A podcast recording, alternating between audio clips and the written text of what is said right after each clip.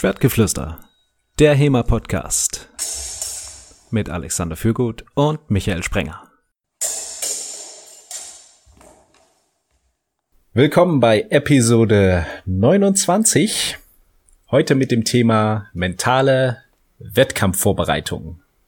Wobei mental in Klammern steht und die Wettkampfvorbereitung groß geschrieben ist. Wie immer dabei mein Co-Podcaster Alexander Fürgut. Hallo Alexander. Hallo Michael. Alex, bevor wir in das heutige Thema einsteigen, ähm, du hast die äh, unseren unseren Spotify äh, Account ein bisschen ausgewertet und herausgefunden, wer unsere Hörergruppe ist. Magst du dazu was erzählen? Ja, und du, du hast, ist da auch schon ein ganz gutes Stichwort, dazu nachher mehr. ähm, wir haben ja normalerweise unsere Podbean Statistiken, weil das ja unser Haupthost ist, aber Spotify hat eigene Statistiken. Und das ist ganz nett, weil die schlüssel einem das nach Geschlecht und Alter auf. 83% unserer Hörer sind männlich, 13% sind weiblich und 4 sind non-binary. Und ähm, ich glaube, die Hörer, die da gezählt werden, das sind ungefähr 100 Stück, wenn ich die Statistik richtig verstehe. Und das Interessante ist die Altersaufteilung, ja. Also wir haben 2% unserer Hörer sind 18 bis 22, also quasi niemand. Dann 27% sind 23 bis 27 und 60% und das ist mit Abstand der größte Teil, ist 28 bis 34, also ungefähr so alt, wie wir beide auch sind. Dann kommt eine Lücke. Es gibt nämlich keinen Hörer auf Spotify, der 35 bis 44 Jahre alt ist.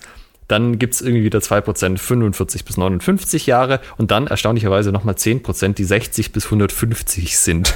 Ich vermute aber eigentlich eher, dass sie nicht wirklich 60 sind, sondern dass jemand ähm, das einfach eingestellt hat, so das Juxus halber irgendeine Jahreszahl ausgewählt. Falls wir tatsächlich Hörer haben, die über 60 sind, schreibt mir doch mal bitte, das würde mich total interessieren. Und ähm, noch ein, ein Zusatz zu den äh, Geschlechteraufteilungen. Also überwiegend hören uns Männer in unserem Alter und junge Frauen. Ja, genau, bis 27. Denn äh, drüber äh, ist dann sind keine, keine Frauen mehr dabei, oder? Über 27 in der Statistik? Nee, also nicht zu, zumindest nicht so, dass man es in der Statistik sehen könnte. Also das müssen dann unter einem Prozent sein, allerhöchstens. Ja, und wir hatten es ja in der Werbungsfolge schon angesprochen. Wir sind einfach mal die bestaussehendsten HEMA-Fechter. Das ist ganz klar, dass da die, die, die männliche Hörerschaft auch sozusagen sich daran orientieren möchte. Ja. Ich dachte jetzt eher, wir halten das wie Knockator, dass unser Publikum aus dicken Männern mit Bärten besteht. Vielleicht. Das hm. Aber eigentlich glaube ich auch, dass wir sehr attraktives Publikum haben. Ja, also man sagt ja so, gleich und gleich gesellt sich gern. Ich glaube, genau. wir, wir passen zu unserem Publikum und unser Publikum passt zu uns. Ja, genau. Auch noch eine interessante Statistik. Spotify ist ja eigentlich ein Musikstreaming-Dienst. Dementsprechend schlüsseln die einmal auf, welche Künstler die Hörer hören. Und äh, die haben fünf Stück. Ich weiß nicht genau, ob die sortiert sind nach Reihenfolge. Ähm, V&V Nation oder VNV Nation, Red Hot Chili Peppers, Powerwolf, Rammstein und eine Band mit einem sehr, sehr passenden Namen, Sabaton. Also wer das nicht weiß, Sabaton ist eigentlich kein Bandname ursprünglich, sondern bezeichnet die äh, Harnisch-Überzugsschuhe aus Metall, die man an seinen Beinen trägt, also über seinen regulären Lederschuhen. Wie das aussieht, kann man auf unserer Facebook-Seite angucken, denn Alex hat einen ganz wunderbaren Post dazu gemacht. Wie lange hast du eigentlich gebraucht, um Bilder von diesen ähm, von diesen älteren, sag ich mal, Sabatons zu bekommen und äh, die nichts mit der Band zu tun haben? Also ich habe tatsächlich angefangen, einfach Sabaton bei der Bildersuche einzugeben, dann runter zu scrollen. Das war jetzt nicht so erfolgreich. Und ich bin relativ schnell dazu übergegangen, da noch ein Medieval ranzuhängen. Und Sabaton sind, glaube ich, zum Großteil über den Ersten Weltkrieg und über den Zweiten. Dementsprechend, da war es dann schon eindeutiger. Harnisch wäre wahrscheinlich als Suchwort äh, oder Harness zu Sabaton auch noch gegangen. Okay. Dann kommen wir mal zum heutigen Thema, nämlich Wettkampfvorbereitung und wir haben so in Klammern noch dazu gesetzt mentale Wettkampfvorbereitung. Denn das ist was, womit sich, glaube ich, ähm, viele schwer tun, womit ich mich zumindest früher ziemlich schwer getan habe. Und da wollen wir heute so ein bisschen Licht reinbringen, wie man sich auf einen Wettkampf vorbereitet und wie man auch den mentalen Aspekt da ähm, ja damit reinbekommt. Wir hatten das Ganze schon mal so ein bisschen angeteasert in der Folge über Stress, also wo wir drüber geredet haben, wie man wirklich akut mit Stress umgeht und wie man ja, Stresssituationen bewältigt. Und de facto ist ja ein Wettkampf auch eine Stresssituation par excellence, oder? Ja, üblicherweise ist es das. Also, falls ihr euch da zu dem Thema nochmal äh, auf den aktuellen Stand bringen wollt, das ist eine der früheren Folgen. Ich weiß gerade nicht auswendig, welche es ist. Ähm, schreiben wir in die Show Notes. genau. Wir sind jetzt so weit, dass wir unsere eigenen Podcasts in unseren Show Notes verlinken können, oder? ja, so wie die Wikipedia, das funktioniert ja ganz gut. Ähm, fangen wir mal bei uns an. Ähm, wie, wie war das bei dir? Oder wie ist das bei dir? Ähm, ist da die Mentalität im Wettkampf ein, ein Thema für dich? Äh, können wir vorher noch kurz, kurz was anderes besprechen? Und zwar, du hast ja gerade gemeint, früher war das ein Problem für dich und jetzt ist es das nicht mehr. Das sollten wir noch kurz erwähnen, bevor wir in die ah, Folge gehen, okay. warum das ja, denn nicht verstehe, mehr so ist. Ich verstehe. Ähm, ja, warum das nicht mehr so ist. Äh, ich habe das, also das, ich bin immer so ein bisschen, ähm, äh, spiele immer Berg und Prophet. Das heißt, wenn ich irgendwie ein, das Training nicht so bekomme, dann ähm, mache ich halt die Ausbildung zum Trainer. Und ähm, dementsprechend habe ich eine Ausbildung zum Mentaltrainer im Leistungssport gemacht bei der Deutschen Mentaltrainerakademie. Dazu muss man sagen, dass dieser Begriff nicht geschützt ist. Also ich kann mich auch ohne irgendwelche Ausbildung Mentaltrainer nennen. Ich kann im weiß nicht, im Yoga-Studio nebenan eine Mentaltrainerausbildung machen. Das wird alles unter dem gleichen Begriff gezählt. Bei der Ausbildung, die ich gemacht habe, ging es halt wirklich darum, wie man Sportler, Athleten, Leistungssportler sogar mental auf Wettkampfsituationen vorbereitet.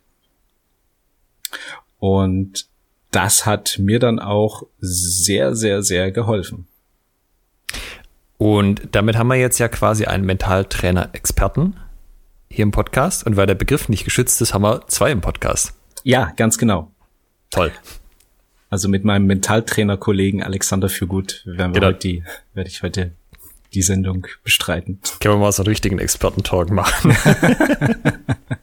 okay, ähm, das quasi als Einschub.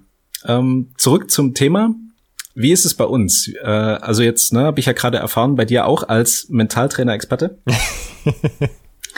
Wie ist da, wie ist es heute? Wie war es früher? Hat sich's verändert? So die, das äh, Thema mentale Wettkampfvorbereitung oder ja Stress, was auch immer, was dazugehört?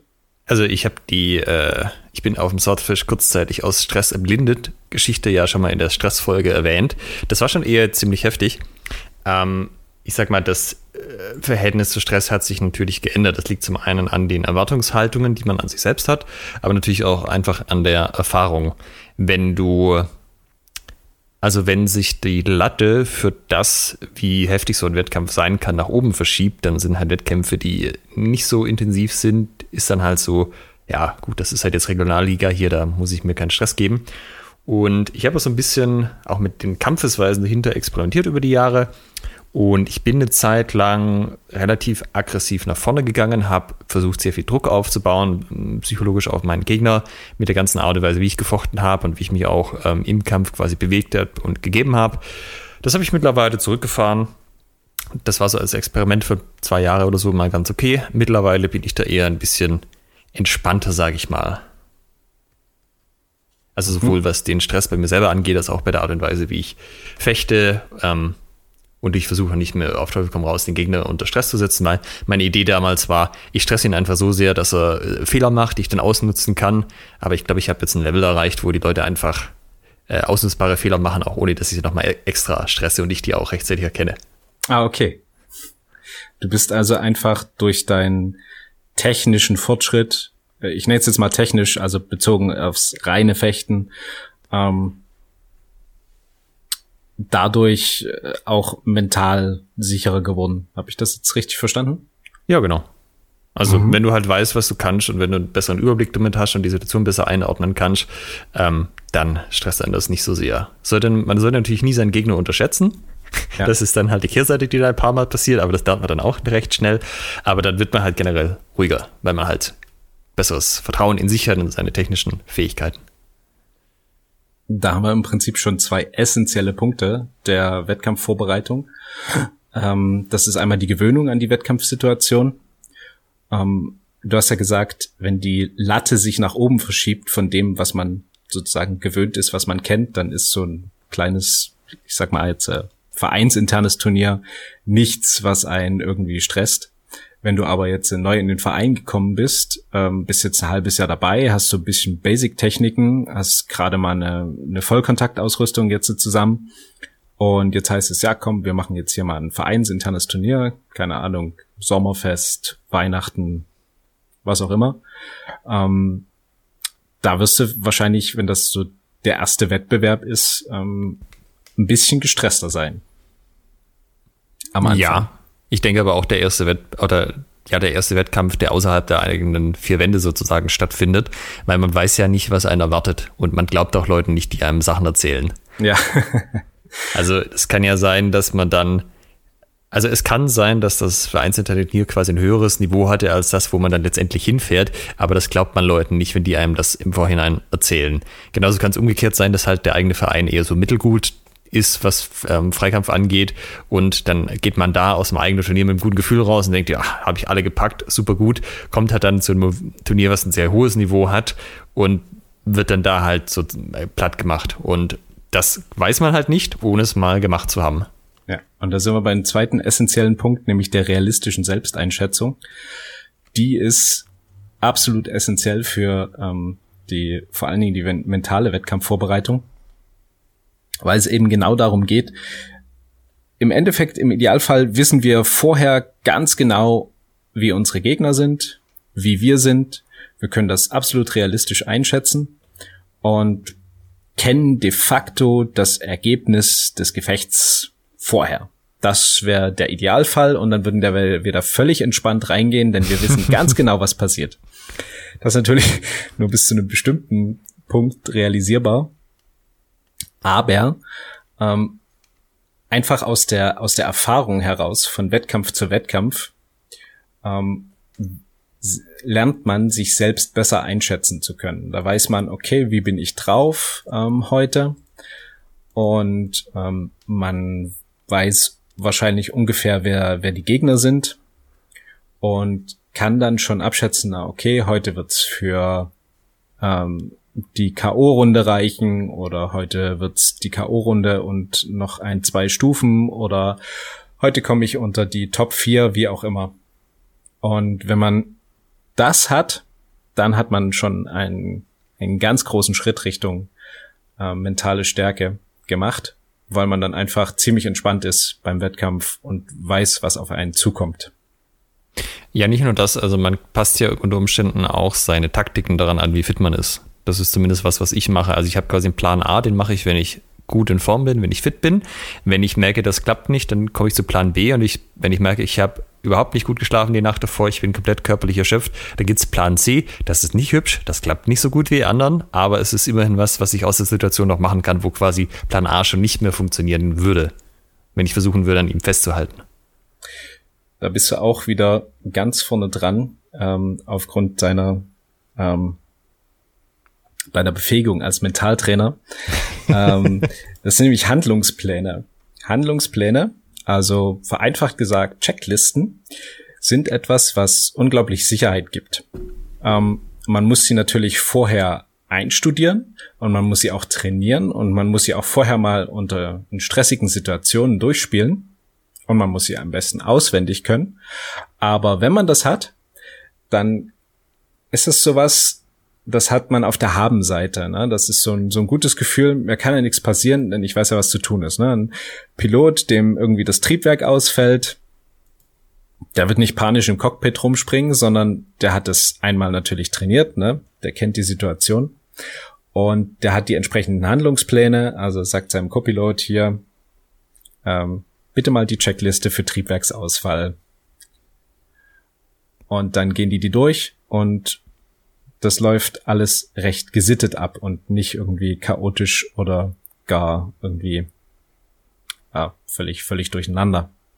Du meinst es quasi Notfallpläne. Also was mache ich, wenn Notfall X eintritt? Dass ich nicht erst in dem Moment entscheide, sondern ich habe das vorher entschieden, ich muss es dann nur abrufen. Das ist in der Tat eine äh, Art des Handlungsplans. Ähm, ein anderer ist aber auch, also wir, wir haben, mh, mm, man, man kann sagen, es gibt vier verschiedene. Plan A ist, alles läuft super, alles läuft glatt, ich fechte so und so und mache das und das. Dazu gehört auch der gesamte Ablauf des Turniertages. Also, wann stehe ich auf? Was esse ich zum Frühstück? Wo sind meine Klamotten? Ähm, was, ähm, was packe ich in meine Sporttasche? Ähm, wo muss ich hinfahren? Wo ist die Anmeldung? Um wie viel Uhr muss ich da sein? Und so weiter und so fort. Also quasi den gesamten Wettkampftag einmal komplett durchgetimt und ähm, durchgeplant. Das ist was, was einem dann so sehr viel Last abnimmt, weil man nicht mehr Angst haben muss, ah, oh Gott, was habe ich vielleicht vergessen und habe ich daran überhaupt gedacht, sondern du weißt, okay, ich habe meinen Plan, den gehe ich einfach durch. Der wird vielleicht beim ersten Turnier nicht perfekt sein, aber der kann ja von Mal zu Mal wachsen und keine Ahnung, wenn ihr das dritte, vierte Turnier habt, dann spult ihr das Ding einfach durch. Dann habt ihr das auch schon so verinnerlicht, dass euch das dann auch ähm, eine gewisse mentale Stärke mitgibt. Einfach ist, zu wissen, wie es läuft. Ist es nicht sogar so, dass man eine, also wenn man Entscheidungen trifft, jede Entscheidung, die man am Tag trifft, ähm, geht so ein bisschen vom Entscheidungskonto ab. Und ich weiß die Zahl nicht mehr genau, ich glaube, es war irgendwie 10.000 Entscheidungen am Tag, die man im Durchschnitt trifft. Also von fahre ich jetzt hier an der Kreuzung links oder rechts, gebe ich Gas, äh, schalte ich hoch und so. Und dass man dazu neigt, wenn man sehr viele Entscheidungen treffen musste an diesem Tag, dass man dann mental immer schwächer wird und dann immer leichter Versuchungen nachgibt, zum Beispiel, dass man doch das Stück Kuchen ist, obwohl man das gar nicht wollte. Und ähm, ein Stück weit ist das doch eigentlich auch dafür da, dass man weniger Entscheidungen treffen muss an dem Tag, dass man die Entscheidungen sozusagen noch übrig hat für die Momente, wo man sie wirklich braucht. Also das Verhalb hat ja zum Beispiel äh, Barack Obama immer gemeint, er hat nur Anzüge in zwei Farben, weil diese Entscheidung, ob er jetzt äh, den Anzug nimmt und den, das, das geht von seinem Konto ab. Das möchte er nicht entscheiden müssen, sondern er nimmt einfach einen davon und dann hat er seine mentalen Reserven für die eigentliche Entscheidung übrig. Ähm, ja, und was sozusagen als das ähm, Entscheidungskonto, was, wie, was du jetzt beschrieben hast, das würde ich als Konzentrationskonto beschreiben. Also man hat halt ein bestimmtes Konzentrationsvermögen, man hat eine bestimmte kognitive Kapazität und jede Entscheidung ist natürlich, damit beschäftige ich meinen Kopf und das äh, ja geht dann eben von diesem Konto ab. Und wenn man das quasi mit dem Plan A dort sämtliche Entscheidungen rausnehmen kann, dann ist schon mal sehr, sehr viel geholfen und dann kann man auch sich auf die wirklich wichtigen Entscheidungen, nämlich mache ich jetzt einen Oberhau oder einen Unterhau, ähm, konzentrieren. Jetzt haben wir das Pferd so ein bisschen von hinten aufgezäumt. Sollen wir vielleicht noch mal kurz zu bereden, ob man überhaupt separat sich irgendwie auf Wettkämpfe vorbereiten muss? Ja, sehr gerne. Ich würde ähm, vielleicht jetzt die Handlungspläne doch noch abschließen. Ähm, okay, ich hatte, hatte jetzt gesagt, ich hatte jetzt gesagt, es gibt vier Stück. Äh, Plan A, ähm, dann Plan B, was du gesagt hast, was mache ich, wenn es nicht läuft? Ne? Also was mache ich, wenn ich irgendwie eine Technik zum Beispiel im Turnier nicht durchkriege? Ähm, was mache ich, so wie das Beispiel von dir fand ich super, was mache ich, wenn ich schlecht geschlafen habe? Oder wenn mir morgens schlecht ist und nix, äh, ich nichts essen kann? Ähm, Plan B bezieht sich hauptsächlich so auf die, wahrscheinlich auf die Wettkampfsituation. Ah, scheiße, ich krieg hier nichts zusammen, was mache ich jetzt? Und dann haben wir den Plan für die Pause, denn interessanterweise die Zeit über einen Turniertag, in der wir wirklich fechten, hm, das ist vielleicht, also wenn es hochkommt, eine halbe Stunde, in der wir wirklich physisch im Gefecht sind. Mhm. Also ich denke, es ist nicht so lange. Aber so ein Turniertag geht von, keine Ahnung, wenn der Veranstalter gnädig ist, um 10 bis irgendwie 16, 17 Uhr. Das heißt, du hast wahnsinnig viel Pause. Ähm, da ist die Frage, was machst du in der Pause? Ja? Also, wie vertreibe ich mir meine Zeit so sinnvoll, dass ich ähm, dann, wenn es zum Kampf kommt, ne, also meinetwegen, ich habe jetzt die Poolrunde überstanden und jetzt habe ich zwei Stunden Pause. Was mache ich in der Pause, damit ich dann bei der KO-Runde wieder topfit bin? Und das letzte ist dann so fürs eigentliche Training, das sind so die ähm, Bewegungsabläufe, ne? also so Handlungspläne für Bewegungen, dass man eben weiß, wie führe ich eine Bewegung aus, aber das sind sozusagen schon sehr konkret fürs, fürs Training. Genau. Jetzt wollten wir erstmal klären, ob man überhaupt eine separate Wettkampfvorbereitung braucht, oder? Das war dein, ja, genau. Das war der Punkt, ne? Brauchen wir das, Michael? Ich würde sagen, nein, denn ich denke, diese Wettkampfvorbereitung sollte sich ins reguläre Training und noch besser in den Alltag integrieren. Also der Punkt ist, was ich früher auch so gemacht habe und äh, gedacht habe, war, ja, kümmerst dich halt vorm Turnier irgendwie so ein bisschen um mentale Stärke, versuchst da so ein paar Sachen zu machen. Und das ging immer vollkommen schief. Also was heißt vollkommen? Ja, ein bisschen was hat's schon genützt, da eine Atemübung zu machen aber das war alles so nicht sonderlich strukturiert und ähm, ja, daher hatte ich auch nie, nie so den, den Zugang dazu gefunden und wusste nicht so wirklich, was ich machen soll. Besser ist es, das Ganze in den Trainingsalltag und auch in den Lebensalltag zu integrieren. Dann hat man nämlich, ähm, wenn wir jetzt mal den Schlaf abziehen, sagen wir mal, wir haben acht Stunden Schlaf, äh, dann haben wir 16 Stunden pro Tag, sieben Tage die Woche. 52 Wochen im Jahr haben wir Zeit für äh, mentale Wettkampfvorbereitung und mentales Training. Und das ist schon eine ganze Menge. Okay, aber was mache ich jetzt da, wenn ich in meiner Küche sitze und meinen Joghurt esse? Wie mache ich da mentale Wettkampfvorbereitung? Okay, ähm, das Ziel, was du hast im Wettkampf, ist in den sogenannten Flow zu kommen.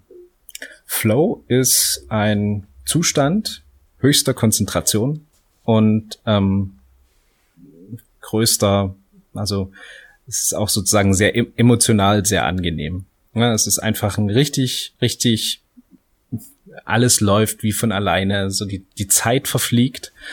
Ähm, ich bin der Meinung, dass wahrscheinlich jeder unserer Zuhörer schon mal einen Flow-Zustand oder höchstwahrscheinlich ähm, mehrere im Leben hatte. Denn typischerweise ist es ähm, ist es bei Kindern ähm, sehr prominent, dass sie vollkommen im Hier und Jetzt aufgehen. Also das ist auch so ein Kriterium für Flow. Vollkommen im Hier und Jetzt sein, nicht an morgen, nicht an gestern denken, sondern einfach spielen. Ne? Also man hat, keine Ahnung, mit Matchbox, Lego, Puppen, whatever, auf dem Spielplatz gespielt. Räuber und Gendarm, Fanger.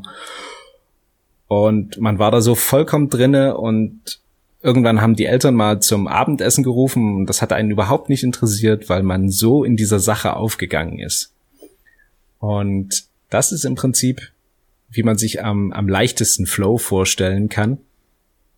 Weil man hatte unglaublich viel Freude, man war konzentriert dabei, man war im Hier und Jetzt. Und das gilt es dann in der jeweiligen Wettkampfsituation zu haben. Dass eben ich mir keine Gedanken machen muss, äh, was jetzt äh, gestern auf Arbeit noch los war und keine Gedanken machen muss, was jetzt äh, irgendwie los sein wird, wenn ich nach Hause komme, dass ich einfach eine gute Stimmung habe, dass ich voll konzentriert bei der Sache bin, im Hier und Jetzt, dass ich mir auch keine Gedanken machen muss, wie die Techniken jetzt laufen, sondern das, das geht einfach durch, ne? Die Hiebe kommen wie von alleine, die Stiche kommen wie von alleine, das Timing stimmt, es ist alles super cool. Das ist das höchste Ziel, ähm, was wir haben. Denn ähm, das, es gibt so einen schönen Spruch, das beste Erlebnis führt zum besten Ergebnis. Ne? Wenn ihr einfach richtig gut drauf seid, richtig gut fechtet, dann wird euer Ergebnis im Turnier auch richtig gut sein. Okay, und jetzt nochmal zu meinem Joghurt-Beispiel zurück. Ich sitze in der Küche und ja, esse Joghurt. Du isst, äh, du isst den Joghurt. Ähm, was ich sagte, ähm, Zustand höchster Konzentration. Das heißt, man kann natürlich an seinem Konzentrationsvermögen arbeiten. Und eine Möglichkeit ist, dass du bist Rechtshänder, oder? Ja. Eine Möglichkeit ist zum Beispiel, dass du den Joghurt mit links isst, also in der ähm, mit der mit der linken Hand den Löffel hältst. Dann kannst du den Joghurtbecher ähm, bis zum letzten Joghurtmolekül versuchen auszukratzen. Also dass du dich auf eine Sache extrem fokussierst, ähm, extrem konzentriert dabei bist. Das ist so eine. Was würde mir jetzt einfallen zum Thema ähm, Joghurtbecher? Also es geht nicht darum, dass man sich selbst herausfordert in dem Moment, sondern dass man mit seinem ganzen Wesen bei der Tätigkeit ist, die man in diesem Moment ausführt und nicht nebenher noch irgendwie auf dem Tablet scrollt oder so. Ja, ganz genau. Also diese, diese Fähigkeit im Hier und Jetzt aufzugehen, ähm, das ist zum Beispiel was, was man jetzt mit diesem, mit, damit üben könnte. Und natürlich auch generell sein, also einmal das Konzentrationsvermögen zu steigern, indem ich jetzt zum Beispiel äh, in deinem Beispiel den, die linke Hand nehme zum Joghurtlöffeln und eben mich da so voll konzentriere, voll in der, im Hier und Jetzt aufgehe. Eine andere Variante ist natürlich, dass ich mir kleine Herausforderungen stelle. Ja, das ähm, hatten wir in der Stressfolge ja auch schon angesprochen. Dass man ähm, versucht, seinen Lebensalltag so kompetitiv wie möglich zu gestalten. Das ist mein Platz im Bus, weg da! ähm, naja, zum Beispiel, äh, wenn man in den Bus einsteigt, versuchen, der Erste zu sein, der in den Bus einsteigt. Also nicht im Sinne von die anderen wegschubsen, sondern einfach konzentriert dabei sein, der Bus hält an, äh, wo platziere ich mich, ähm, dass ich einfach der Erste bin, der in den Bus einsteigt, ne? das als Challenge. Oder der Erste bin, der losläuft, wenn die Ampel grün ist. Ähm, also die Fußgängerampel, ne? nicht äh, wenn die Ampel für die Autos grün ist. Okay, und geht es darum, dass ich auch wieder in diesem Moment bin, also dass ich das nicht als passive ähm, so wie so als passiver Gast halt miterlebe und alles auf Automodus machen, sondern dass ich aktive Entscheidungen treffe, wie jetzt möchte ich mir diese kleine Alltagsherausforderung setzen oder geht es darum, dass ich dann, also geht es um die Herausforderungen an sich, dass man immer so im Dings bleibt, wie kann ich mich selber fordern? Um beides. Also natürlich für, für das Thema mentale Stärke oder die Gewöhnung an die Wettkampfsituation ist dann eben äh, sich Situationen zu suchen, in denen ich irgendwie eine Einmaligkeit habe, Ne? Also wenn die Türen auf sind und die Leute sind eingestiegen, dann ist die Situation vorbei. Das heißt, ich muss mich dann auf den Punkt konzentrieren können und ich muss in diesem Moment dann meine Leistung, also mein, mein Vermögen schnell in den Bus einsteigen zu können, abrufen. Ähm, aber eben auch, ja, so wie du es sehr schön beschreibst, quasi das Aufgehen im Hier und Jetzt, ähm, quasi einen konzentrierten Lifestyle haben, nicht so nicht so Passagier sein im, im Leben, sondern wirklich alles, was man macht, mit, mit irgendwie möglichst voller Konzentration. Ich glaube, auf Englisch nennt man das Mindfulness, dass man immer im Hier und Jetzt sein soll. Weißt du, ob es da einen deutschen Begriff für gibt? Ähm, also bei der Ausbildung haben wir es einfach als konzentrierten Lifestyle benannt. Mhm. Das fand ich eigentlich ganz treffend. Okay. Ich fand es interessant, dass du gemeint hast, dass man mental in so einem Flow-State sein soll. Wenn man sich wohlfühlt, liefert man die besten Ergebnisse. Weil ich kenne auch Leute, beziehungsweise wir haben auch bei uns Leute, also einer ist da sehr prominent, ähm, der fechtet erst dann so richtig gut, wenn er sich ordentlich wehgetan hat. Und da wird er dann merklich besser, zeigt mehr Einsatz und so. Und er braucht, also unser Scherz ist immer, er braucht so eine Mindestmenge Hass, die er vorher getankt haben muss, dass er gute Ergebnisse erzielt. Das wäre jetzt irgendwie der Konterpunkt zu diesem, da muss ich mich wohlfühlen im Fechten. So Leute kenne ich auch, die das auch sagen, ah, ich habe mich so richtig wohl im Gefecht gefühlt. Ähm, ich habe nicht den Eindruck, dass das für alle was ist. Ich habe schon den Eindruck, manche brauchen also dieses, oh, und jetzt gehe ich da nach vorne und bah, Konflikt. Ähm, es, also man mag es nicht glauben, aber es gibt Leute, die sich in so einer Stimmung wohlfühlen. Ne? Also die, für die das was ist. Nennen wir es ähm, vielleicht Berserkerrausch. Das ist, ähm, das ist auch ein ganz wichtiger Punkt, ne? dass es super individuell ist. Also angenehme Stimmung heißt für mich angenehm, heißt nicht für meinen Gegner oder sonst irgendjemand angenehm, sondern ich muss damit zufrieden sein. Wenn das jetzt eben eine Stimmung ist, wo man irgendwie freudig, strahlend ist und ähm, total entspannt, dann ist das okay. Wenn man das eine Stimmung ist, in der man sehr konzentriert wird, sehr ruhig und das ist für einen angenehm, dann ist das auch vollkommen okay. Und wenn es eben dann der die ordentliche Portion Hass ist, die man vorher getankt haben muss, wenn das so eine Stimmung ist, ja mein Gott, dann ist das eben, dann ist es auch okay. Ah, okay, ich glaube, wir verwenden die Worte anders. Du hast es jetzt angenehm genannt, aber es klingt für mich, als würdest du passend meinen, dass du sozusagen für sich selber die Einstellung finden muss, die einem im Kampf am weitesten bringt und die will man versuchen wiederherzustellen. Das muss nicht unbedingt heißen, dass man sich wirklich wohlfühlt im Sinne, wie man das sonst so hat, so, ah, jetzt bin ich voll entspannt, bin ich voll happy, sondern dass ich halt meine optimale äh, Leistungsstimmung finde. Ja, genau. Deine Wettkampfstimmung. Die muss passen, ja. Okay, und wenn du jetzt sagst, mental würdest du keine separate Wettkampfvorbereitung machen, auch technisch oder so nicht? Ähm, was meinst du mit technisch? Also, äh, ob, ob man technisch eine Wettkampfvorbereitung machen sollte. Also man konnte dich jetzt so verstehen, dass, dass du überhaupt keine Wettkampfvorbereitung machen würdest, auch wenn du das quasi entscheiden könntest. Machen jetzt alle bei Schwertspiel Dresden Wettkampfvorbereitung? Ja, nein. Dass du sagen würdest, nee, da machen wir überhaupt nichts Spezielles. Wir machen halt einfach immer irgendwie ein Training, was dazu passt.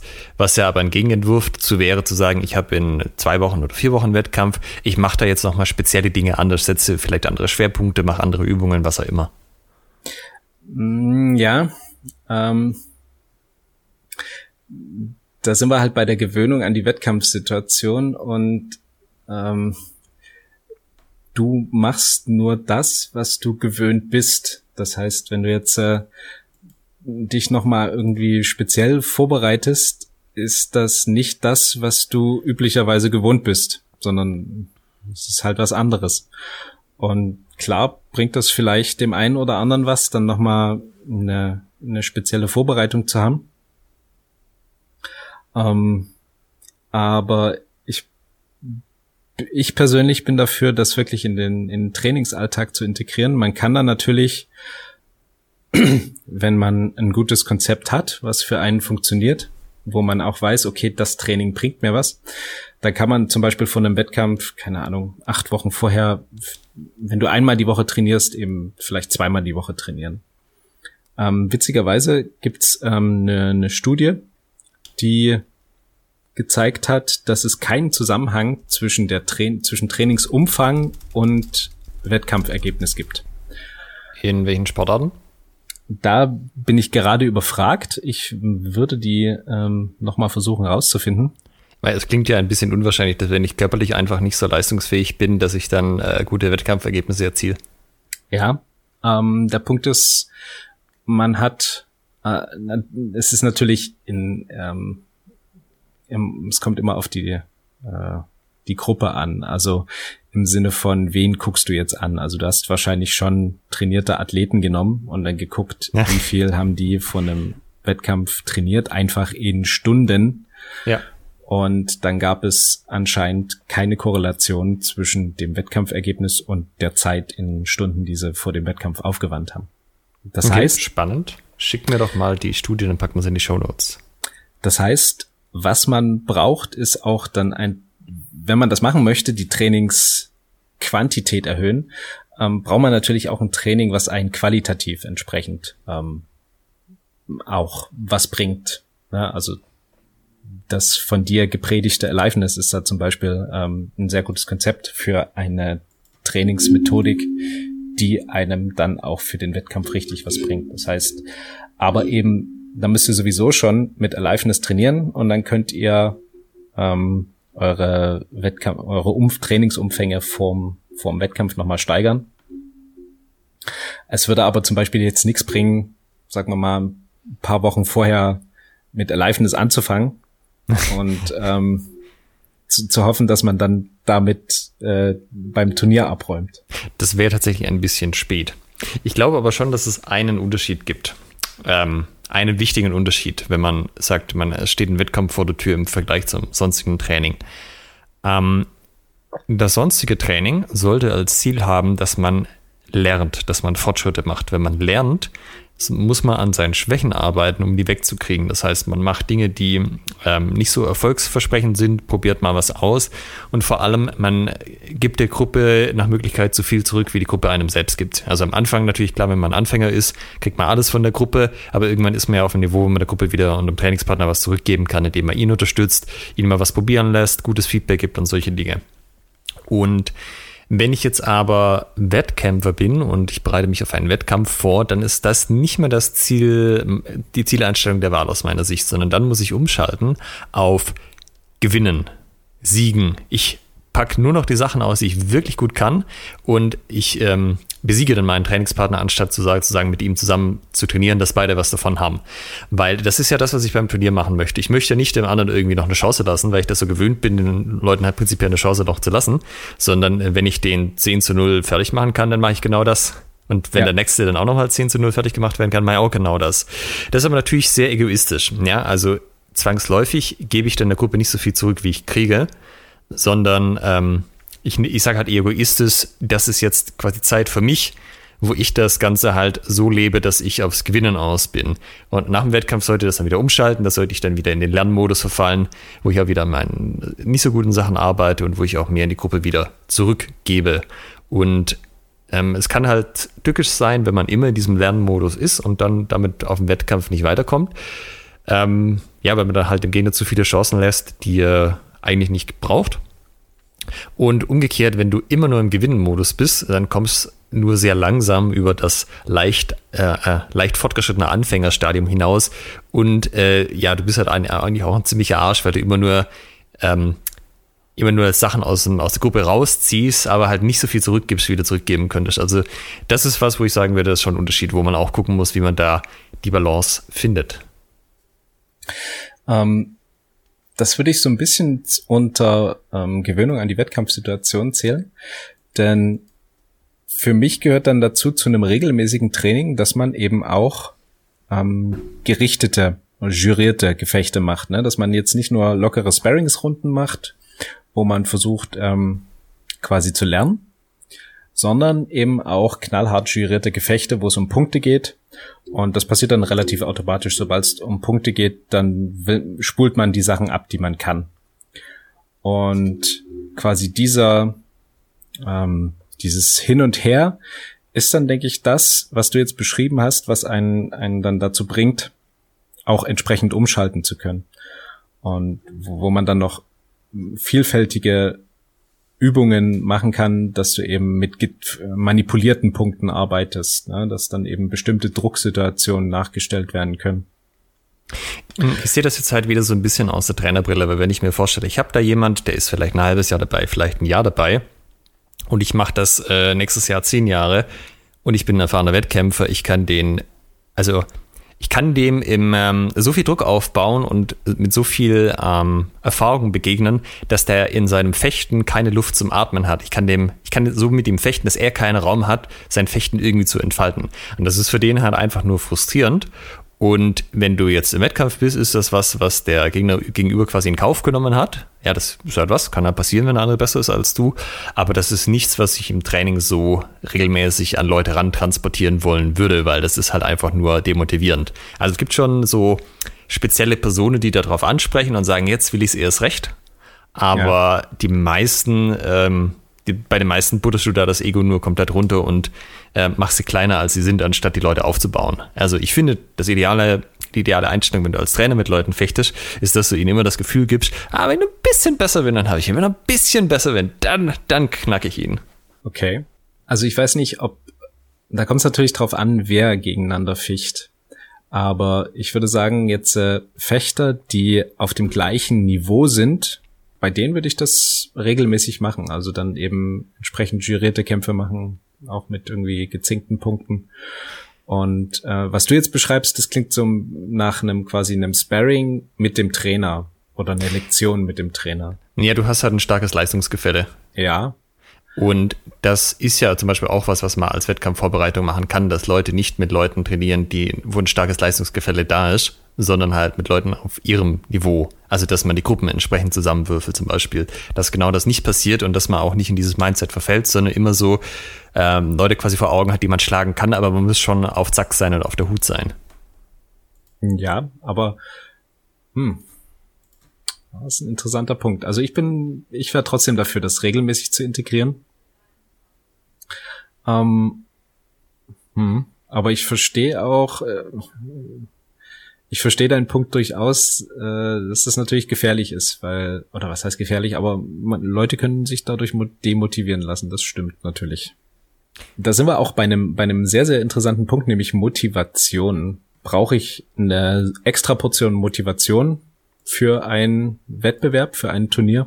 Wie ist das bei dir? Das, das muss spezifizieren. Was meinst du mit extra Portion Motivation? Also musst du dich für ein, wenn du in einen Turnierwettkampf gehst, anders motivieren, als wenn du zum Beispiel in einen Sparrings-Wettkampf gehst. Also Sparrings-Kampf. Motivieren, ich weiß nicht, ob das das Wort das so richtig trifft. Also es ist schon was anderes, weil ich eben auch mit an, genannter anderer Zielsetzung reingehe, dass ich im Sparring nicht unbedingt versuche zu gewinnen, sondern was dabei zu lernen und im Wettkampf äh, sehr wohl versuche zu gewinnen. Und ähm, eigentlich macht mir die, dieser Ansatz im Sparring, dass ich versuche, was draus mitzunehmen, dass der andere auch was draus mitnimmt. Eigentlich ist es das, was mir mehr Spaß macht. Aber ich sehe halt den Nutzen für mich als Fechterin an Wettkämpfen teilzunehmen, deshalb habe ich das sehr viel gemacht. Und das ist eigentlich das, was ein bisschen weniger Spaß macht. Also man könnte schon sagen, dass ich da mehr Motivation brauche. Aber ähm, also ich sag mal, wenn du mich am Tag vor dem Wettkampf fragst, Alex, morgen Wettkampf, würde ich sagen, ah, oh, weißt du, es ist so schönes Wetter, vielleicht lege ich mich auch an See oder so. Aber der Trick ist, ähm, man meldet sich einfach an und dann ist das gesetzt, Punkt. Und dann ist das halt ein paar Monate noch weg und in dem Moment kommt es einem wie eine gute Idee vor und dann zieht man es halt durch. Mhm. Und jetzt so direkt vorm, vorm Gefecht, also du hast es jetzt äh, ganz gut beschrieben mit dieser, ich würde das mal als Mindset bezeichnen, quasi dass du jetzt in einen Wettkampf nicht mit einem Mindset gehst, ähm, das ist jetzt ein Übungsgefecht, sondern da ein anderes Mindset hat, hast. Habe ich dich da richtig verstanden? Ja. Ja. Ähm, das heißt im Prinzip auch eine, an dem Tag, also Mindset ist ein, ein Punkt, der quasi zur Motivation gehört.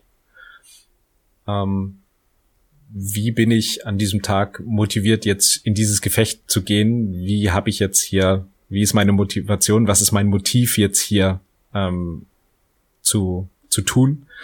Und das ist äh, ja dann schon ein anderes. Ja, genau. War da eine Frage? Genau. Das war die Frage. Dass man ähm, sich auf einen Wettkampf ein bisschen anders motiviert und besonders am, am Wettkampftag. Naja, es sind so drei Sachen. Das eine ist, ähm, das, was ich vorher schon erwähnt hatte, dieses in sich reinhorchen. Wie fit bin ich denn heute? Wähle ich Variante äh, Taktik A, B oder C? Je nachdem, wie fit ich bin. Und das lege ich fest, bevor ich es erstmal auf der Matte stehe oder also wenn ich es bis dahin nicht gemerkt habe, dann vielleicht irgendwann im ersten Kampf. Dann gibt es den zweiten Aspekt, dass man irgendwie immer relativ nervös ist. Ähm, das wird zwar besser mit der Zeit, aber ganz weg ist das nicht. Bis man das erste Mal gefochten hat, dann kommt so eine gewisse Ruhe über einen. Also quasi ich glaube, das ist immer so ein, ähm, man, man ist sich nicht ganz sicher, ob ein das diesmal nicht doch krass über der eigenen Liga spielt und dann im ersten Gefecht merkt man, nee, die kochen alle nur mit Wasser und dann passt das irgendwie.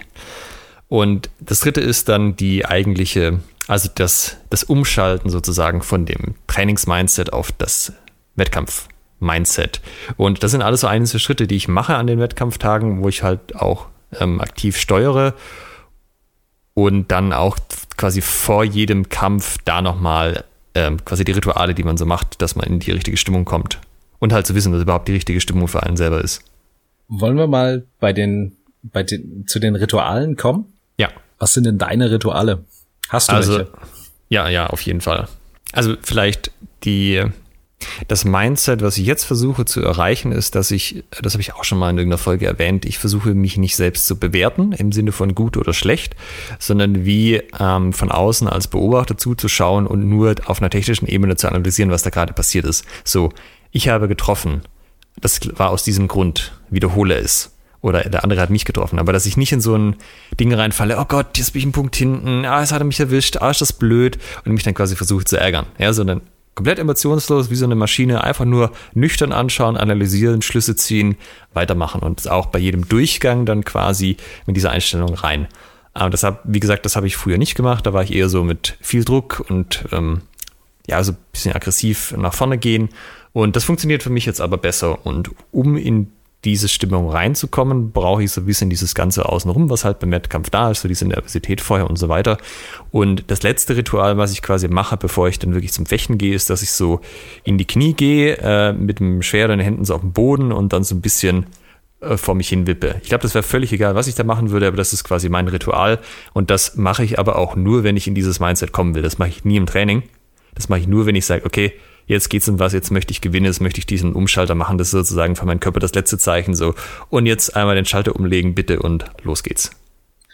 Ich finde das total faszinierend, ähm, denn also alles, was du so beschreibst, ähm, ist haben ähm, haben wir quasi bei der Ausbildung einfach nur mit einer, ich sag mal, mit Namen oder auf eine strukturierte Art und Weise gelernt. Und ähm, was du gerade beschrieben hast, ist eine sehr schöne Warm-up und Konzentrationsroutine. Ähm, sozusagen, wir machen ja vor einem vor einem Wettkampf uns warm und wir machen uns meistens legen wir irgendwie den Wert auf die physische Erwärmung, ne, dass die Muskeln das machen, was sie sollen und die Gelenke nicht beschädigt werden und so weiter und so fort und dass unser Kreislauf in Schwung kommt. Und genauso wichtig ist es aber eben auch ein mentales Warm-up zu machen.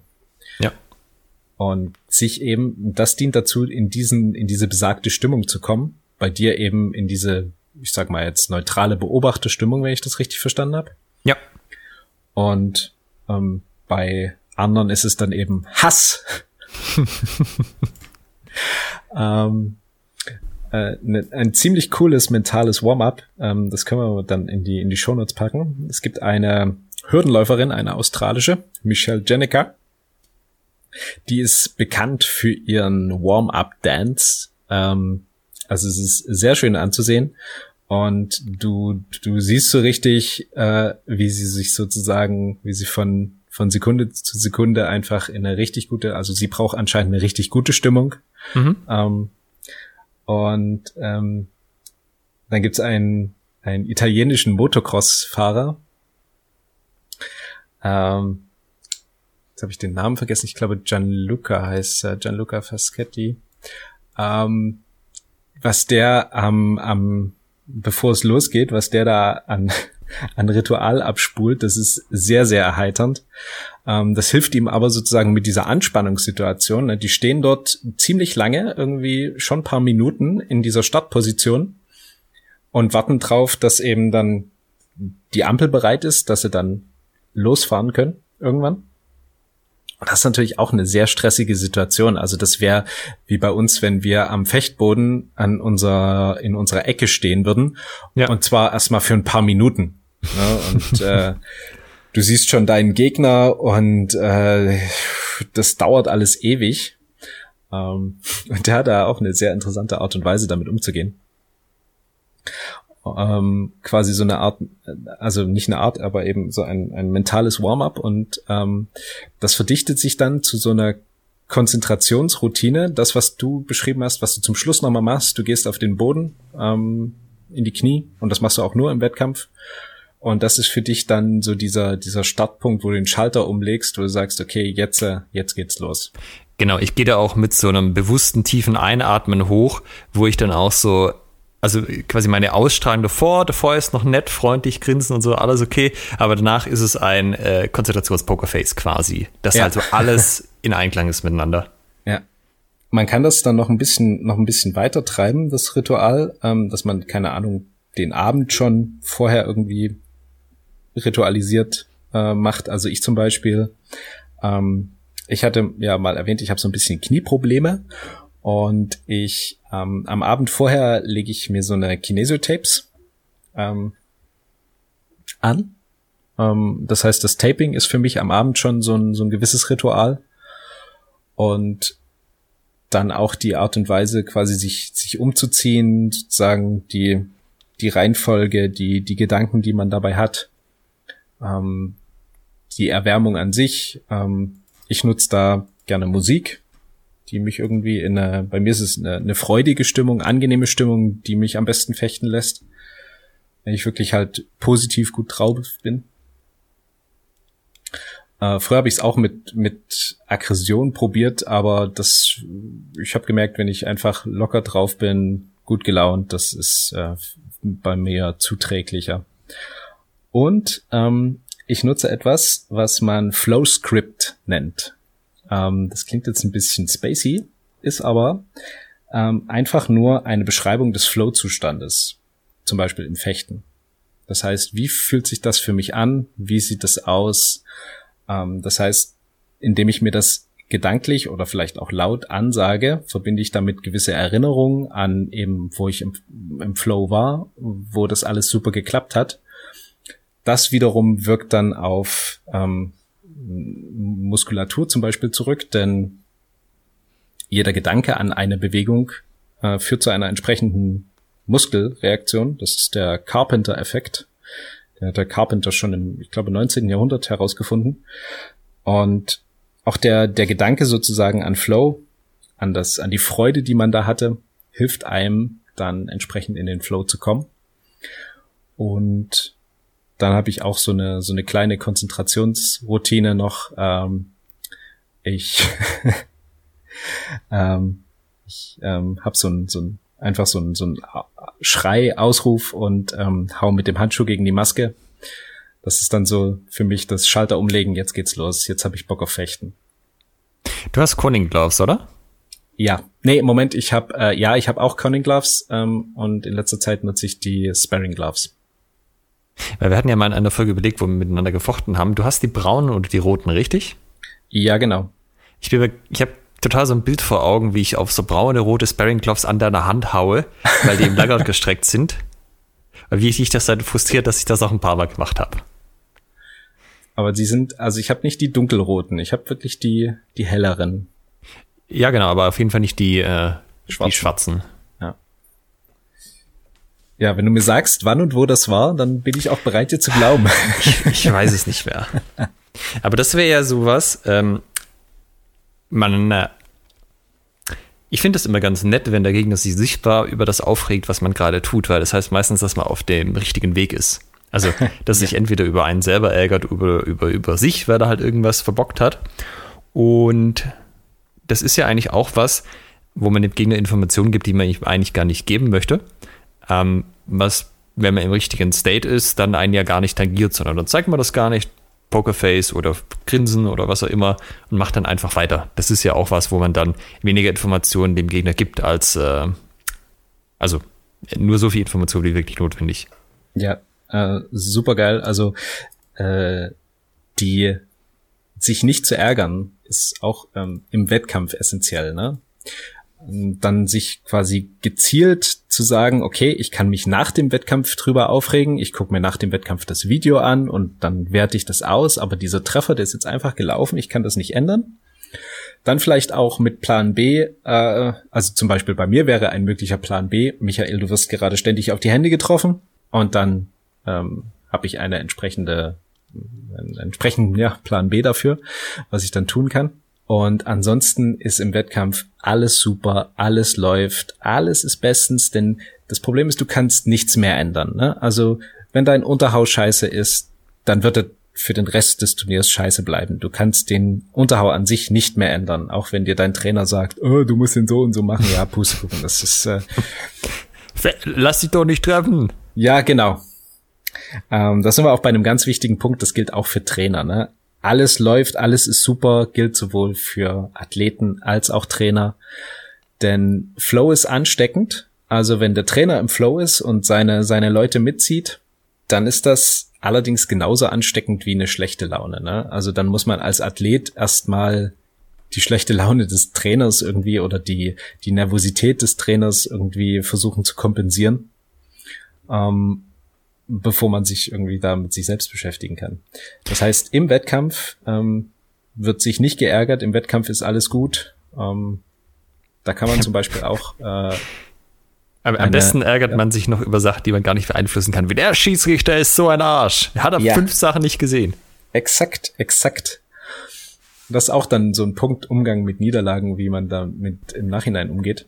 Aber sozusagen das gezielte Aufschieben des Ärgerns ähm, ist wirklich essentiell, dass im, im Wettkampf alles super ist. Und das kann man auch im Training mal ähm, üben, indem man zum Beispiel jurierte Gefechte macht oder Trainingswettkämpfe, indem man vielleicht auch manipulierte Trainingswettkämpfe macht, dass man einfach die Fechter dazu bringt, dass sie angepisst sind, weil man eben zum Beispiel bestimmte Situationen einfach nicht mehr sieht die Lieblingsaktion des Fechters. Ne? Also wenn ihr Trainer seid und euer Fechter kann einen super Querhau von links, dann ist es halt euch plötzlich nicht mehr möglich, Twerheue von links zu erkennen. Und dafür kriegt er keine Punkte und dann wird er sich wahnsinnig ärgern. Und ähm, dann kann man sich eben überlegen, okay, was habe ich denn für Gedanken? Ich denke mir, ah, scheiße, der Idiot und und dann jetzt probiere ich es erst recht und das bringt ja eben alles nichts. Also sich dann zu überlegen, okay, was was würde mir in dieser Situation jetzt helfen? Ne? Was ist, was sind Gedanken, was sind Tätigkeiten, die jetzt hier einen positiven Einfluss haben? Ich habe aber auch schon die Variante gesehen, dass äh, halt auch der Schiedsrichter irgendeine Aktion immer nie gesehen hat, der Kerl sich dachte, jetzt erst recht und da hat er die sowas von reingezimmert noch ein paar Mal, dass halt der Gegner dann irgendwann so war und die einfach angezeigt hatte, so nein, au, das war ein Treffer, ganz sicher, gib mir den Punkt, bitte, bitte. Ja, das kommt dann eben auch auf den Schiedsrichter an, der dann vielleicht auch sagt, na hier, pass mal auf, unnötige Härte und äh, ja, genau. dann ist zack vorbei. Da muss man ja, vorsichtig sein. Ja, zu dem Thema Ärgern des Gegners, was ich ja ganz toll fand, äh, ich glaube, das war letztes Jahr beim Frühlingsfechten. Äh, da habe ich, da bin ich Zweiter geworden, habe ich dann im Finale gegen Lukas von uns gefochten, aber das hatte kein Zeitlimit. Und das Zeitlimit ist ja auch was, was einen mental unter Druck setzt. Und das war ganz toll, weil ich konnte einfach nichts machen, so ein bisschen abwehren und den Gegner sich ärgern lassen. Und wenn ja. der einmal angefangen hätte, sich zu ärgern, dann konnte ich einfach die Zeit auskosten, dass der sich, der sich so richtig reingesteigert hat. Und ja. das war so super, weil er dann halt irgendwie dreimal die gleiche Aktion macht. Ich versetze immer, da bleibt er einfach stehen. Du siehst, wie er so am Brodeln ist und am Schnaufen und dann irgendwann hörst du los, oh! Ganz toll. Ja, das ist so. Und jetzt habe ich ihn soweit. Jetzt können wir weiter fechten. Ja, das seht ihr, was Ärgern bewirkt. Es macht nämlich den Gegner stark. Und das ist nur im Wettkampf das nicht unbedingt das, was ihr wollt. Ja. Ähm, was würdest du denn jetzt Leuten mitgeben, die zum ersten Mal auf einen Wettkampf fahren? Also, oder gibt es da irgendwas, was du auch den Leuten bei dir aus dem Verein erzählst? Ähm, naja, ein Wettkampf ist immer eine Lerngelegenheit. Also jede Prüfung ist auch eine Lerngelegenheit. Und das Ziel ist es, ähm, so ein bisschen mit dem Training dahin zu kommen, dass man den Wettkampf eben nicht ergebnisorientiert sieht, sondern prozess- beziehungsweise leistungsorientiert. Ne? Also ich möchte im Wettkampf einfach meine beste Leistung abrufen. Ich möchte so viel wie möglich treffen und so wenig wie möglich getroffen werden.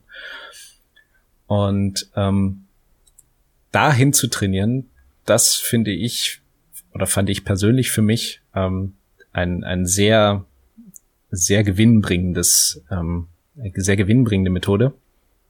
Und das ist, was du den Leuten dann erzählst vorher? Ähm, das würde ich jetzt Leuten erzählen, ja, dass man versuchen sollte, dahin zu trainieren. Ähm, bisher habe ich das nicht so, also ich habe natürlich erzählst du Leuten, versucht nicht irgendwie euch von Punkten nervös zu machen, aber wenn du nicht weißt, wie das geht, äh, wie das, wie das funktioniert, ja, da siehst halt den Punktestand und siehst, dass du irgendwie vielleicht 6 zu 4 vorn liegst und dir fehlt noch ein Punkt bis zum Sieg. Und das verkackst du oder du liegst eben 4 zu 6 hinten und dein Gegner macht eben noch einen Punkt, weil du irgendwie nervös geworden bist. Und ähm, die, die beste Variante ist eben so zu trainieren, dass alles drumherum einem relativ egal ist. Und man nur darauf fokussiert ist, wie kann ich jetzt den nächsten Treffer für mich entscheiden?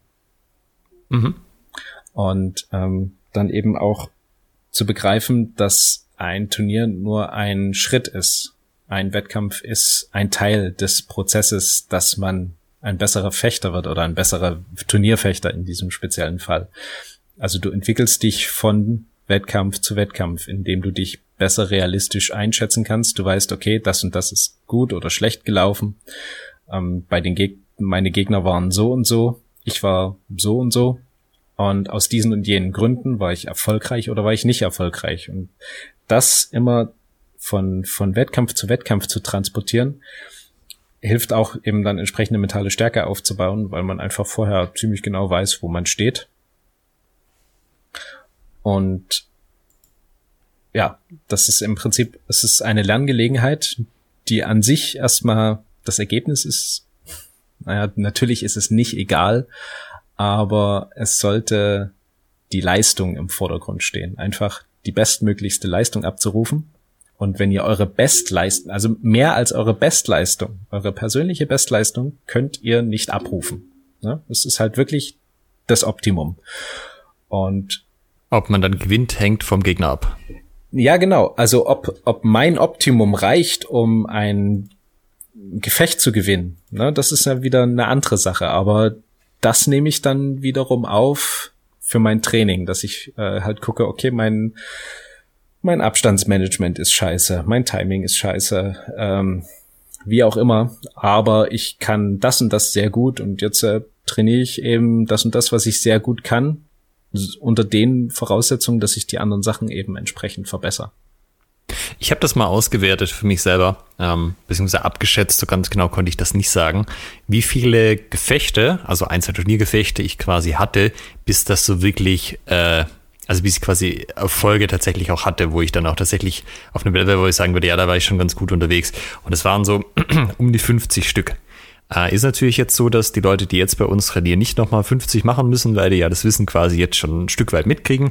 Aber trotzdem äh, hat mir das nochmal vor Augen geführt, dass das halt einfach ein Lernprozess ist, den man sich aussetzen muss. Ähm, und wenn man dabei bleibt, lernt man das genauso wie alles andere auch. Nur diese Erwartungshaltung, ich gehe jetzt da ins allererste Mal zu sowas hin und dann rock ich die alle weg, das ist unwahrscheinlich, außer man hat sehr starke körperliche Vorteile. Ich bin auf der anderen Seite allerdings auch kein Freund von einer, ha, mal, ich guck mal, was kommt, Haltung. Ähm, das mag für manche funktionieren, aber ich finde schon die, die Variante irgendwie mit einer gewissen Neugier ranzugehen und zu sagen, okay, wie kann ich jetzt hier einfach meine Bestleistung abzurufen und das so zu so einer, das zur eigentlichen Challenge zu machen und zu gucken. Ähm, ja, das ist ganz gut. Also ich meine, das ist ja ein, sehr produktives Mindset, weil dann ja. ist auch das Gewinnen oder Verlieren nicht so entscheidend, wie habe ich das Beste aus dem gemacht, was ich hatte. Genau. Oder Ziel kann sein, äh, so gut wie möglich in den Flow zu kommen. Ne? Also versuche ich meinen mein Flow-Zustand bestmöglichst zu erreichen, weil dann wird es wahrscheinlich auch mehr oder weniger wie von alleine laufen.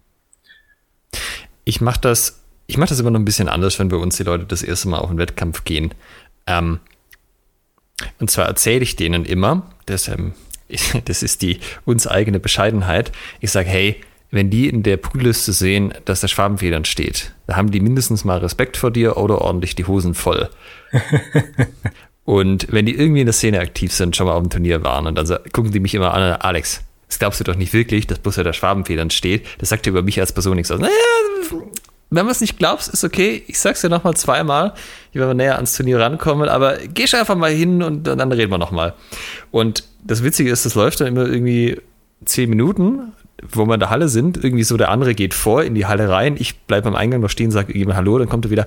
Alex ist genauso, wie du sagst. Ich bin gerade vor dieser Tafel gestanden mit Paarungen und die so, oh, Schwabenfeder. das gibt einem halt auch ein gewisses äh, Vertrauen dann auf seine eigenen Fertigkeiten.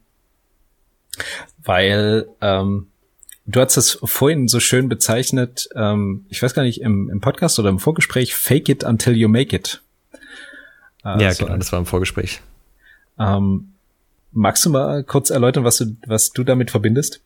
Also, man kann eine bestimmte Stimmung nach außen projizieren, auch wenn man die in dem Moment nicht hat. Und es ist aber so, dass wenn man das tut, hat das auch wieder Einfluss auf einen zurück. Also das hat sicherlich jeder schon mal gehört, dass wenn man sich dazu zwingt zu lächeln, dass das die eigene Stimmung hebt, auch wenn es einem in dem Moment eigentlich gar nicht so nach Lächeln ähm, zumute ist. Das funktioniert ja auch mit anderen Leuten. Wenn andere Leute einen anlächeln, dann neigt man dazu zurückzulächeln. Wenn andere Leute gehen, geht man mit.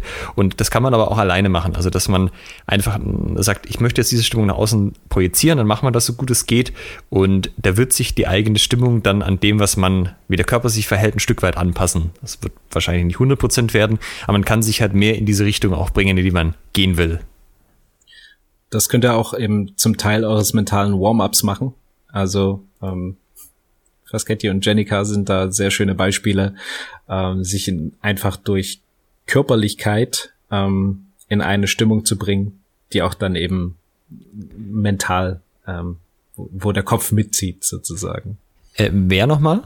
Äh, die, äh, was wir, ähm, das, die beiden Athleten, die ich vorhin ähm, so, erwähnte, ja. Michelle Jenica und ähm, Gianluca Faschetti von denen wir euch wunderbare YouTube-Videos äh, präsentieren werden. Was hast du denn jetzt nach deiner Mentaltrainer-Ausbildung an deinem eigenen Prozedere geändert für die Turniere? Ich meine, eins war ja in der Zwischenzeit tatsächlich noch, wo du auch anwesend warst. Was hast du da geändert? Was ist der Plan für die Zukunft? Also ich habe ähm, das Turnier in der Slowakei ähm, mitgemacht jetzt vor zwei Wochen, drei Wochen, irgendwie so. Ähm, ich hatte noch nie so viel Spaß beim Verlieren wie äh, bei diesem Turnier. okay. Ähm, denn ich habe auf dem Turnier gemerkt, dass ähm, meine ähm, sozusagen die Art zu fechten, ähm, die ich habe, da nicht so gewinnbringend ist. Dass ich ein, ja, mich mit bestimmten Aktionen schwer tue. Ich habe gemerkt, dass das Niveau im Ausland, äh, insbesondere da in Osteuropa, enorm hoch ist. Und ähm, habe dann versucht, trotzdem einfach jedes Gefecht so zu bestreiten, ähm, dass ich eben das Maximum raushole.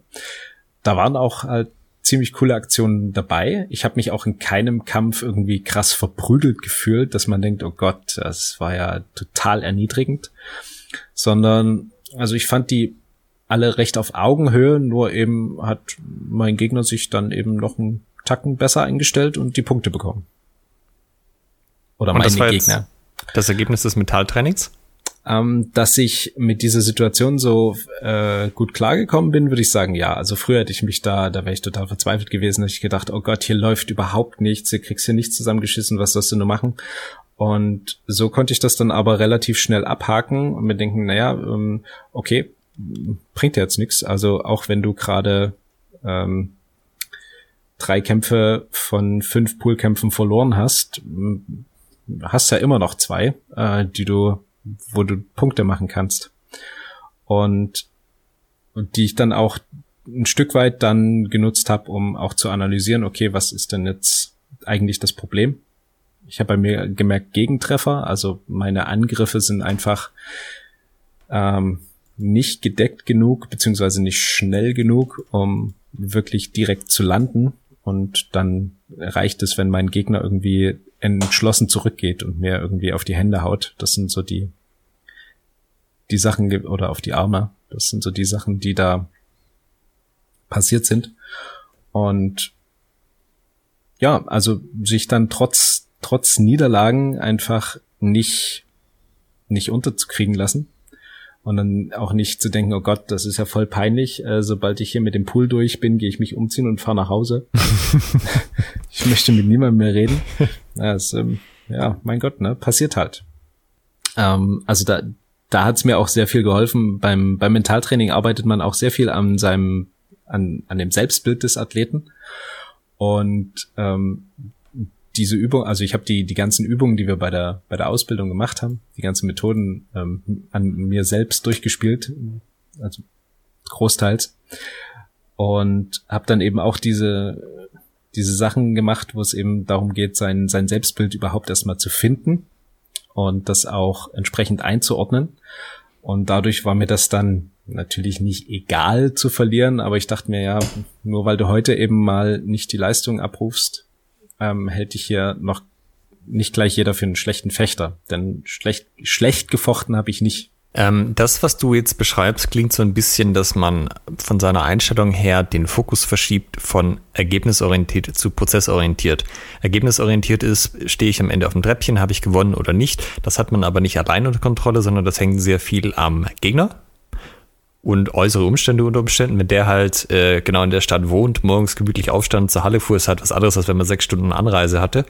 Und das Gegenteil davon ist aber prozessorientiert, dass man sagt, ich hole aus dem Prozess das Möglichste raus und versuche natürlich das beste Ergebnis zu erzielen, aber letztendlich, wenn ich aus dem Prozess das meiste rausgeholt habe, dann ist das ein für mich gutes Ergebnis, unabhängig, ob das Ergebnis dann auch das war, was ich eigentlich gerne gehabt hätte. Ja, genau. Also das beste Erlebnis führt zum besten Ergebnis. Und ähm, bei mir hat einfach die Qualität nicht gereicht. Also meine Gegner waren schlicht und ergreifend besser als ich oder haben es in dieser, ja, die waren besser, denn sie haben es in dieser besonderen Situation besser hingekriegt, dort ähm, erfolgreich zu fechten. Und ähm, das ist so ein essentieller Punkt beim Umgang mit Niederlagen, dass man die Fehler dort sucht, wo man sie auch verändern kann. Und das ist einzig und allein man selbst. Also es ist nicht der Gegner, es ist nicht der Kampfrichter, es lag nicht an dem beschissenen Fußboden, ähm, was auch immer die das Hallenlicht hat geblendet, sondern es ist einzig und allein das, was man selber verändern kann. Denn alles andere, was soll ich denn machen? Wie, wie soll ich denn den, äh, ne, das hat man ja schon das Thema Kampfrichter beeinflussen, aber im Allgemeinen ähm, kann ich es nicht wirklich. Ähm, ich kann einfach nur an mir arbeiten und ähm, versuchen, meine persönlichen Stärken zu stärken und meine Schwächen entsprechend ähm, zu verbessern. Und Wettkämpfe, sind die denn eigentlich für jeden was? Äh, das ist ein guter Punkt, ne? Das muss man schon wollen. Also ähm, ich glaube, man, man braucht eine gewisse Affinität für Zweikampf und ähm, sich zu messen. Du kannst ja keinen zwingen, irgendwie einen Wettkampf zu machen. Ähm, manche stellen nach dem Wettkampf fest, boah, das ist ja total geil, davon will ich mehr, obwohl sie vielleicht vorher so gesagt haben, ah, weiß nicht. Und manche, die gesagt haben, ja, darauf habe ich jetzt voll Bock, die sagen nach dem Wettkampf, äh, pff, hm, das ist jetzt doch nicht so meins.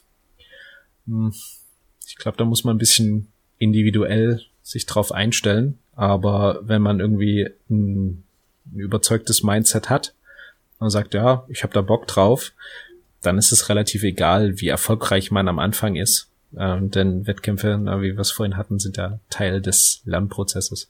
Was vielleicht noch wichtig ist, ähm, wenn ihr panische Angst habt, dann sind Wettkämpfe nichts. Also all das, was, was wir jetzt hier so diskutiert haben, setzt voraus, dass der Sportler gesund ist. Ähm, bei bei dem, was du erzählt hattest von deinem, ähm, von der, von deinem Stresserlebnis, ähm, da hast du ja danach, äh, so wie ich dich verstanden habe, so ein bisschen noch ähm, Unsicherheiten beim, beim Training oder hast dich da mit dem, mit dem Gedanken was, äh, was in, ein bisschen unwohl gefühlt, oder? Hatte ich dich da richtig verstanden? Ja, genau. Ähm, wenn das zu krass ist, dieses Unwohlfühlen. Ne? Also wenn du allein bei dem Gedanken an das, an das Gefecht irgendwie wieder kalte Schweißausbrüche bekommst oder am besten noch diese, dieses Erlebnis wieder hast, dann hilft das beste Mentaltraining nichts. Dann geht man einfach zum Arzt und beschreibt ihm die Symptome und der hilft einem dann weiter. Ja, da hat uns auch ein Hörer, äh, also ein Psychologe, der in der Therapie arbeitet, ähm, darauf hingewiesen, wenn, also wenn es dann wirklich schlimm wird, dann sollte man das auch nicht irgendwie selber diagnostizieren oder als Trainer bei seinen Trainierenden oder versuchen, da selber was dran zu machen, sondern ist es halt so wie alle anderen Sachen auch. Ähm, so ein paar Wehwehchen kann man Pflaster draufkleben, aber wenn es dann wirklich schlimm genug ist, muss man die Leute halt zum Fachmann schicken. Genau, also solange ihr einfach nur flaues Bauchgefühl habt und ein bisschen nervös werdet, also der Puls ein bisschen ansteigt, trockener Mund, das sind alles normale Entscheidung, äh, Erscheinungen. Ähm, wenn ihr jetzt an einen Wettkampf denkt, wenn ihr aber dann irgendwie bei einem 150er Puls rauskommt und kaltem Angstschweiß und schockartigen Zuständen, dann ist das nicht mehr normal und dann ähm, muss man da auch auf jeden Fall irgendwie sich professionelle Hilfe suchen. Haben wir jetzt eigentlich irgendwas, worüber wir heute nicht geredet haben, was du in deinem Wettkämpferleben ähm, erlebt hast, was, was wichtig dafür war? In meinem Wettkämpferleben, für das Wettkämpferleben? Ja. Na, eigentlich muss, also man ist schon bereit, eine Zeit lang ähm, negative Emotionen auf sich zu nehmen, zum Beispiel, weil man die ganze Zeit verliert, aber es muss irgendwann auch, es müssen auch positive Erlebnisse dabei sein. Und ähm, es ist zwar löblich, wenn man sich immer den allerhöchsten Herausforderungen stellt, aber vielleicht tut es ja mal Lokalturnier auch, dass man wieder ein bisschen positive Rückmeldung hat und nicht nur auf den internationalen Turnieren rumfährt, wo man nur auf den Sack kriegt. Also, ja, dass man halt auch ähm, sein Ego aufbaut und halt auch merkt, das ist gut, was man macht, das passt, was man macht, äh, dann ein gutes Gefühl auch hat, ähm, anstatt quasi immer nur dahin zu fahren, wo man weiß, da äh, kriege ich eh nur, eh nur auf die Mütze, weil die Leute alle so dermaßen gut sind. Ja, es muss auch zu bewältigen sein. Also du musst es, du musst mit deinem Training dann irgendwie hinterherkommen ähm, und dort Verbesserungen erzielen. Und diese Verbesserungen müssen dann auch irgendwie natürlich abrechenbar sein. Also, ne, so wie du es beschreibst, wenn ich, ich habe zwar vielleicht Verbesserungen, aber ich krieg immer so dermaßen aufs Maul, dass ich, dass die überhaupt nicht zum Tragen kommen, hm, dann, dann merke ich die vielleicht gar nicht.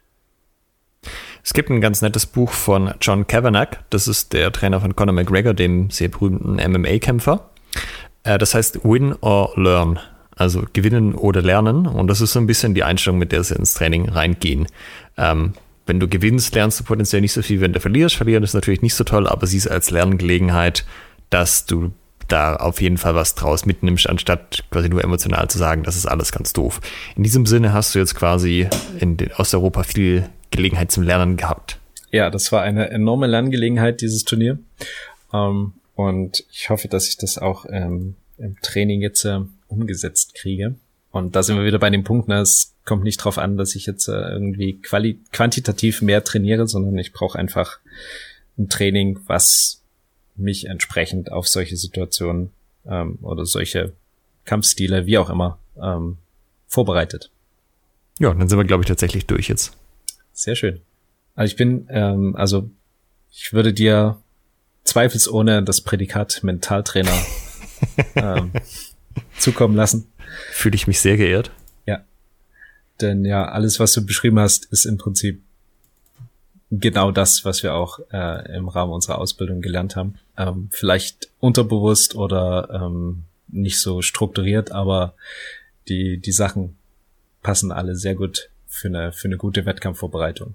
Es könnte einen Zusammenhang geben, dass bei euch auch äh, regelmäßig gute Wettkämpfer ähm, aus der Kaderschmiede Schwabenfedern äh, generiert werden.